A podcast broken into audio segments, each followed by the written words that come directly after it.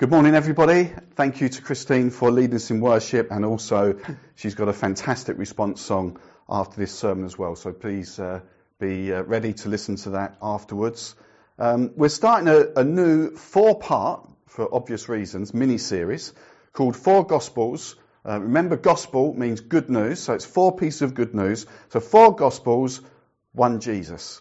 And over the next four weeks, uh, you'll see uh, Tom and I taking a, a gospel and looking at the character who wrote the gospel and then picking a piece of a passage from that gospel that we just want to explore a bit more. Uh, why four gospels, one Jesus? Well, uh, if you're a football fan, uh, a bit of new uh, new stuff that came in recently is VAR. Uh, it stands for Video Assistant Referee. Some people love it, some people hate it. So whereas before it was left to the linesman or the referee to make a kind of a final decision, was someone offside, did the ball go over the line, that sort of thing. If there's a kind of a doubt, they can call for VAR and uh, the TV cameras pick up what happened and it sees exactly what went on. And the reason I'm saying that when we talk about four Gospels, one Jesus, is the VAR, there's been instances where I thought, no way was he offside. No way was that a foul. No way did the ball cross the line. But then when I saw it from a different perspective, uh, the truth hit me. And what, when we look at each gospel, it can sometimes give us a different perspective of sometimes the same story. So we'll look at a, gospel in turn each time. This morning, I'm going to look at the first gospel of Matthew. Tom is going to take the next two, Mark and Luke, and I'll finish with John. And, and also excitingly, I want to tell you is that after that, we've got another four week series. So these series are short and punchy, but that four week series is really preparing us as we begin to move uh, to open uh, our buildings and getting ready uh, for what that means. Um, so some uh, Perry Street we're hoping will be uh, open by then, but we don't want to just rush in as if COVID and pandemic and the hurt, pain, suffering and upheaval that caused didn't happen. We are coming out of things. That is really exciting. We are looking forward to opening up our buildings, but we do need to recognise the pain, the hurt, also the opportunities of what God has been doing and saying to us. So we'll have four weeks on that as we lead into the summer. So that's lots to look forward to, and I hope you're encouraged. We are, and we're looking forward to bringing those messages to you. Now, as I said, each week we'll look at the character of the writers, what we can learn about them, and also a particular passage from that gospel. And we're asking God to show us what He is saying to us now as we're preparing to gather again. And obviously, taking one gospel uh, a week when it's not exhaustive but it is short and punchy. So let's start uh, with Matthew. Matthew, otherwise known as Levi. Uh, Levi and Matthew are interchangeable, they mean the same thing. Written uh, somewhere between AD uh, 60 and 65. And the purpose of Matthew's gospel, the emphasis of Matthew's gospel, was it had a, he was thinking about a particular audience. It doesn't mean we can't read it as well and learn from it, but he was thinking, uh, he was a Jew himself, and he was thinking about the Jewish audience. Um, and he was really trying to uh, show them that Jesus is the Messiah. He was notably linking the prophecies between the Old Testament and the New Testament, of which there's over 320.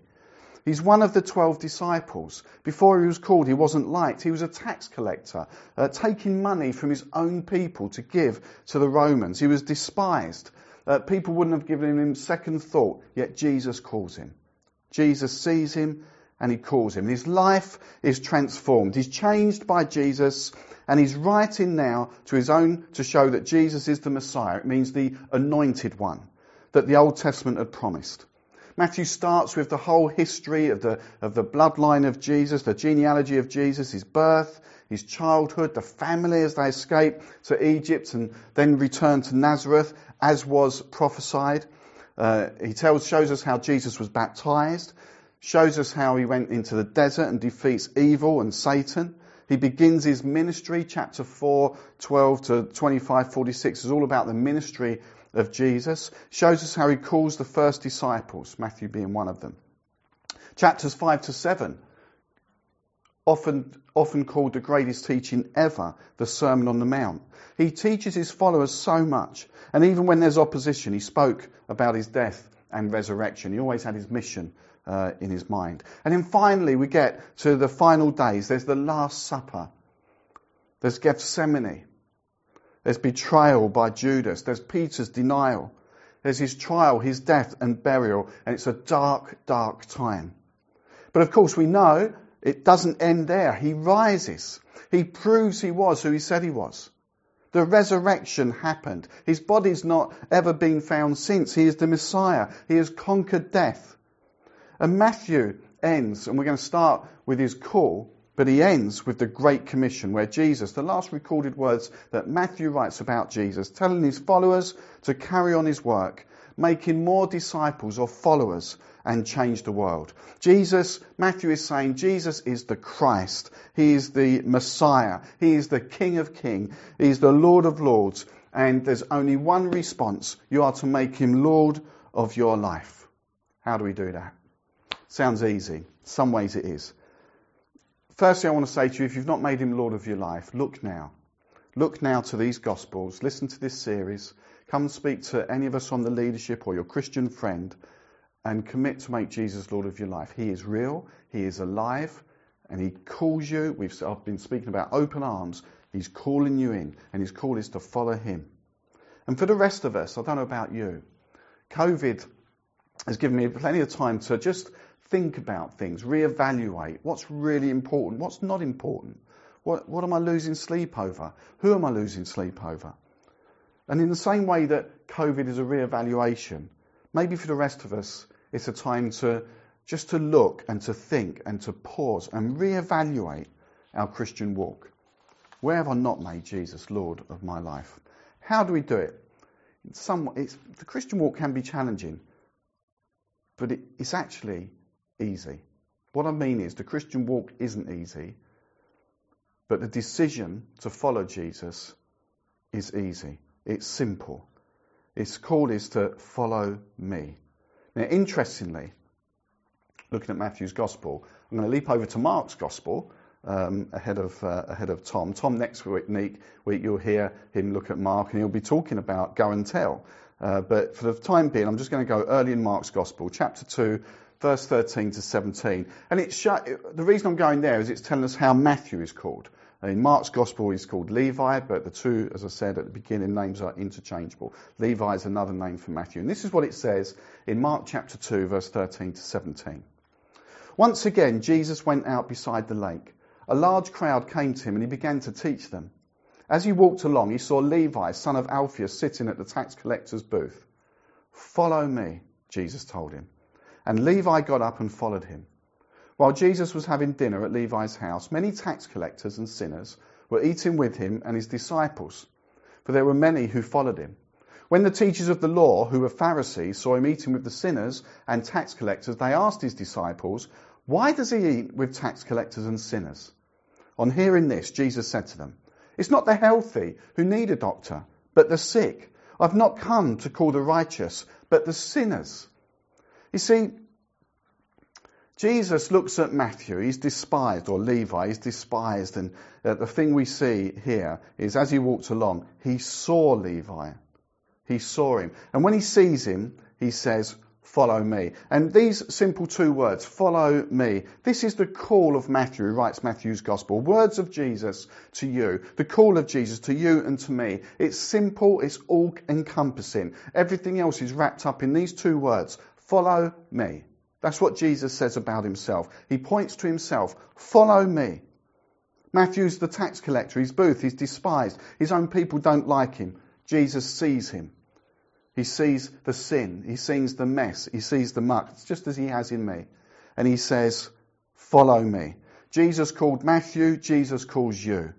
And when he calls you, he calls all of you. All of you. Every part of your being.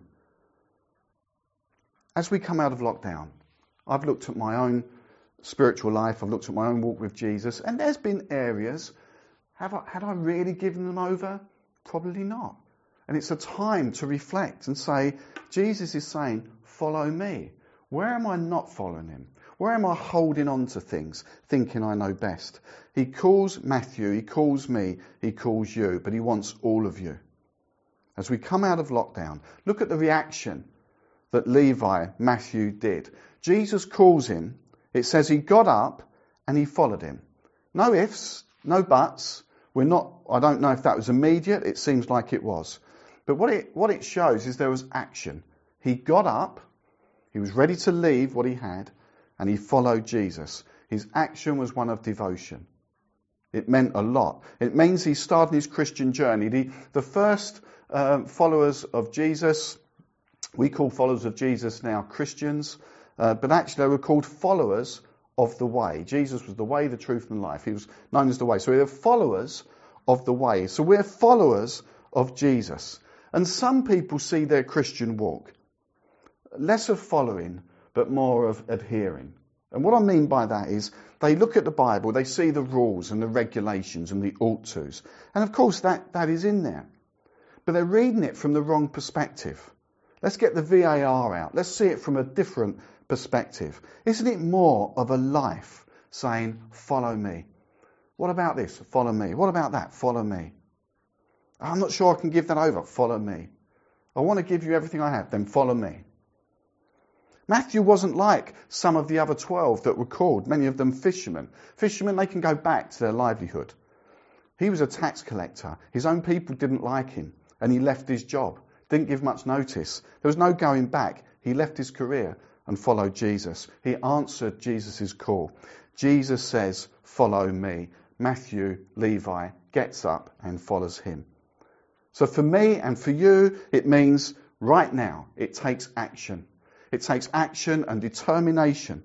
It means truly following. Not only the bits I like, not only the bits I agree with, truly following. And that can be costly. His teaching sometimes is difficult. His ways are challenging, but it gives me freedom to not be swayed by the matters of the world. To say, what, really, what would Jesus do? What would Jesus say? I said the other week, Christ is in us. We have His Spirit in us, so therefore we want that Spirit to come out. It means that I give Him my desires. If I look at my desires, well, should I follow those? Follow Jesus. The, the things in my marriage, follow Jesus. The things in my relationship, how do I, what do I do about them? How am I supposed to respond to people? Follow Jesus. What about the church? How do I behave in the church? What do we, what, how are we supposed to operate? Follow Jesus. What about my finance and my possessions? Follow Jesus. What about sexuality and confusion? Follow Jesus. What about loving others? Sometimes that's hard. Follow Jesus. What about loving God with all my heart, mind, and soul and strength? Yeah, sometimes I've neglected that. Okay, stop. Follow Jesus. What about loving each other? That's a challenge because there are people that annoy me. Follow Jesus. He says, follow me. And he wants all of us. You know, years ago, I gave, half-heartedly, gave my life to Jesus. I kind of put my hand up in a service, a little bit surreptitiously, kind of head down, I was red in the face. And, and really, for the next five years, I was like a chameleon. I was trying to do all the thing, keep the rules and everything else. But it was half-hearted. And you know, it's such hard work. It was such hard work. And then five years passed, and I remember speaking to my pastor at the time. And he said, Ian, it's, you're either in or you're out. It's almost like, you know, the TV series, One Foot in the Grave. I can't have one foot in, one foot out. I'm either in or I'm out. I'm either going to follow Jesus or I'm not. There's no point me calling him Lord and then not doing some of the things that I know he wants me to do. He isn't Lord, if that's the case. And I decided to become a committed follower of Jesus and I got baptized. And you know, the chameleon side, it's still there sometimes. But it really did. He really did a work and it dropped off. And you know, life was less stressful trying to be two different people depending on what circumstances I was in. I became a follower of Christ. Let me tell you, I've tried it. Half hearted Christianity doesn't work. It's confusing. It means you can bend things. It means you, you can uh, go off the path. It means you're trying to twist scripture to make it suit what you want. It's, it's, it's saying all the nice things about Jesus, maybe ignoring some of the harder things. Half hearted Christianity doesn't work. Jesus says, Follow me. I have questions. Most often asked question on Alpha is why the suffering? We've got a loving God. There are answers to that. They're not glib. Um, we're in a fallen world. There is evil. God will bring the curtain down one day, but there's suffering. I've seen people, we've got our own family, loss of life through COVID. I've got questions why it's on there, although the Bible does speak about viruses and pesticides. There's challenges in life. There, I haven't got all the questions answered, but I do know this. Whatever happens, whatever happens, Jesus says, follow me. And that's what I choose to do. And that's the only way to real life in all its fullness. My call was to follow him. In my journey, that meant I gave up a career. I remember thinking, could I wait a bit? My career's going okay. Maybe I'll wait till I retire and do it that way. But I wouldn't, that wasn't my call. My call was an urgency. And it was good that I did. Jesus says, follow me. So I followed him. And it's been an exciting journey. Jesus says, follow me. Levi, Matthew got up and left. The Christian walk can be difficult. Jesus says, follow me. It can be great. Follow me. In my decisions, my relationships, God, lifestyle, my heart, Jesus says, follow me. It's a journey. It's a life. Following Him. I had a conversation a few weeks back with another Christian, and they were just saying it's so hard sometimes, isn't it? And it's so easy not to be a Christian sometimes. I said, yeah, but it wouldn't be fulfilling and I said, you've got, you've got to go beyond the rules and the regulations. Of course, if, you, if you're only looking at it as a rule book, you've missed it. It's a message of love. It's a message of a life, of a life lived. I said, just follow him. What about, I said, as soon as you say what about, I'm going to say to you, just follow him. Just follow him. What does he say? Follow him. This journey, this life of following, that's how you make him Lord of your life. Going back to the question at the beginning. King of kings, Lord of lords, how do we make him that? Follow him. That's what making him Lord of your life means. And as we return to a gathering together of a, of a sense of renewal, take time out and think about, even in the past week, what have you not given over? Is he Lord of your life? He's not if there's things you haven't given over. He's not Lord. He's Lord of some of it, not all of it. And the passage I want to speak about, you might not be surprised at this, is the Great Commission. We've started at the beginning uh, of the Gospel, if you like, and I jumped into Mark. We've got the call of Matthew. And now we've got the last recorded words of Matthew in his Gospel for Jesus. It's the Great Commission. As I say, Tom next week will be uh, talking about go and tell, finally, uh, about, um, about Jesus. Uh, but before we move on to that, let me re emphasize think about it. Jesus is Lord. What does he say? He says, Follow me. What am I not, what am I doing that's not following him? It's a real litmus test. Go into the garden, take the word, pray, ask, let the Spirit speak to you. So at the end of this gospel is a great commission. Uh, so let me read from Matthew 28, 16 to 20. This is a passage that I've picked from uh, uh, Matthew. Uh, we've heard a bit about Matthew. We've heard about, you know, really got up and just followed him and, and lessons we can learn from that. This is now his last uh, recorded words that we have in Matthew's Gospel of Jesus. So Matthew 28, verse 16. Then the eleven disciples went to Galilee to the mountain where Jesus had told them to go. When they saw him, they worshipped him, but some doubted. Then Jesus came to them and said, All authority in heaven and on earth has been given to me. Therefore, go and make disciples of all nations, baptizing them in the name of the Father and of the Son and of the Holy Spirit, and teaching them to obey everything I've commanded you. And surely I'm with you always to the very end of the age. You know, there's loads of mission statements out there, isn't there? Um, I, I'm a, I was used to be a Star Trek fan, really the old stuff from the 60s. Uh, James T. Kirk, he was he was the man for me, and but I'm a bit older. And um, there was there was a, a strap line there right at the beginning, the opening credits, to boldly go where no man has gone before. Jesus did that to the cross. Uh, but you know, you can have whatever mission statement you want. This is the mission statement of the church. Jesus leads the way, done no, what no one else had done. We have our strategies and our statements, but this is the war cry. This is Jesus' mission statement to the church. This is his words that he said were about. And Matthew's gospel, this is ending, this part is, is said on a mountain. Uh, it began on a mountain, its midpoint was on a mountain, and now its end is on a mountain with what's called the Great Commission. The Sermon on the Mount, chapters 5 to 7 of Matthew's Gospel, tells us about the lifestyle Jesus asks us to live. It's a radical lifestyle, and it's a radical character, but he says, Follow me. The Transfiguration on the Mount shows us who Jesus is. He was a radical person who we follow, and now we have the Great Commission on the Mount, shows us his worldwide mission, a radical mission statement for the church. And Matthew records the end of Jesus' time on the earth. He's proclaiming the war cry, the battle cry, ultimately our mission statement. He's saying now, over to you. you. We've heard about how you make Jesus Lord of your life. We've been walking with Jesus, and now he's passing the baton to you. But he's not leaving you on your own. Verse 20, he says, I am with you in this. I am with you always. So the first thing is we worship him. When people met Jesus, when they understood who he was, they worshipped. He had authority. Matthew's gospel tells us he taught as one who had authority. Um, in, in chapter 8, he showed uh, authority in deeds, not just words. Um, he had God's authority to forgive sins. He had authority because of who he is. This is the Messiah. This is the Christos. This is the anointed one. And he says in 28:18, all authority, because of all of that, all authority in heaven and earth has been given to me. So therefore, we give him our rightful place in our lives. He is King of kings, Lord of lords, and he says, follow me. He is the one who has authority. And we worship him, whether it's on a Sunday or Wednesdays, home groups, privately. Whole life discipleship is our act of worship. And it's because of who he is, because of all that authority, he says, therefore, verse 19, as his disciples, as his followers, because of who he is and who we are, he says, therefore, it's time to go out in mission and have an outward focus. Go and make disciples. Go and make followers. Maintenance isn't enough. COVID has shown us how flexible and dynamic churches can be. The way they had to um, redesign the way they spread the good news, the gospel message.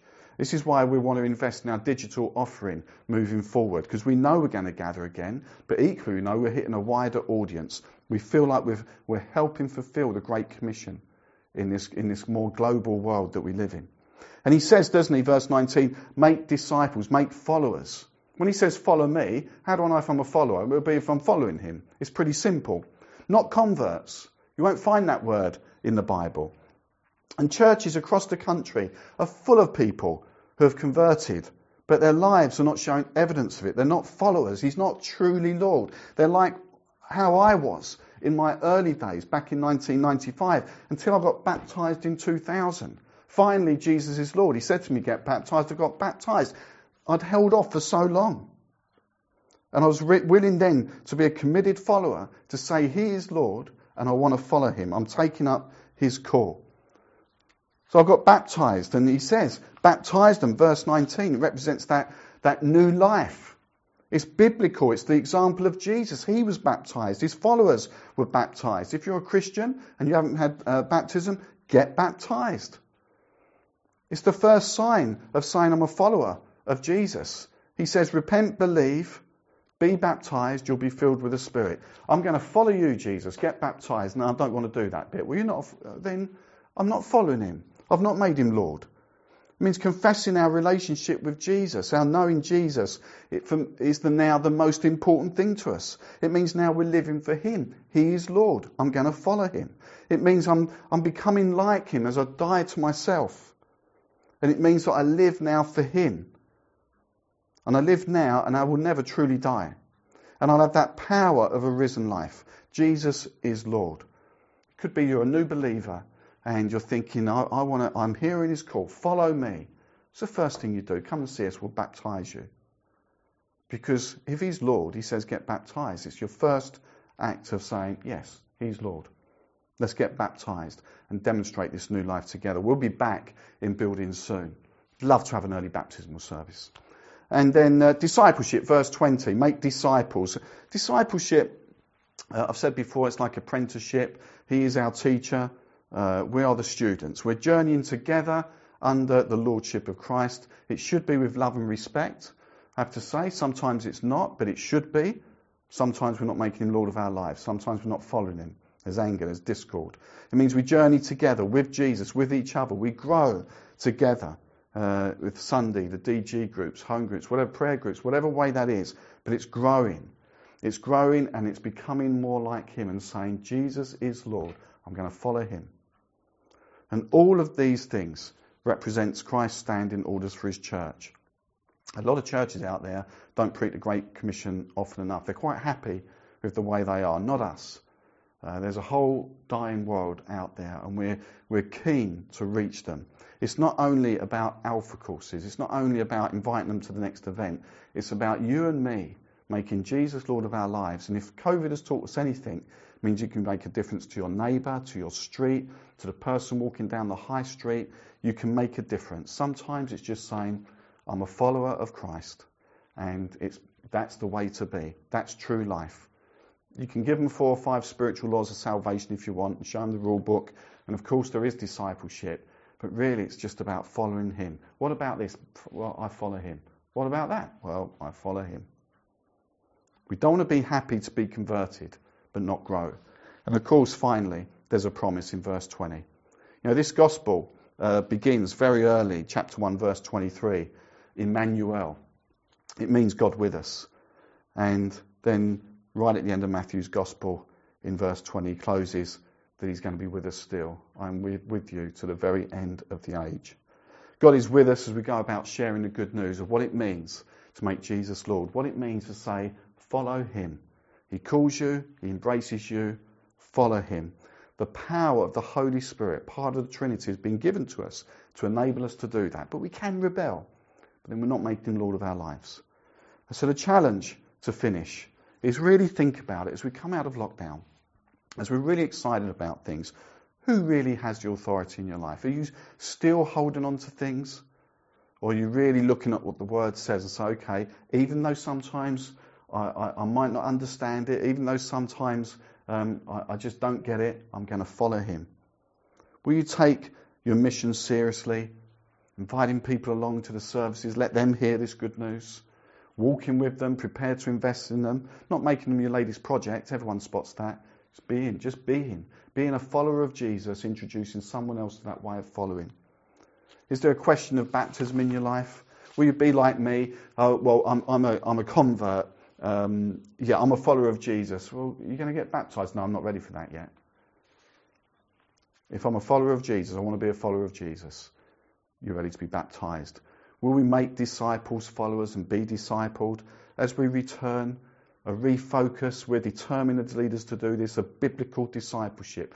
Jesus is Lord. You come to us with something, we're going to look at what it says, say, well, He is Lord. And, and, and as painful sometimes as it is, with all the different messages that the world throws at us, we have to say, Jesus is Lord.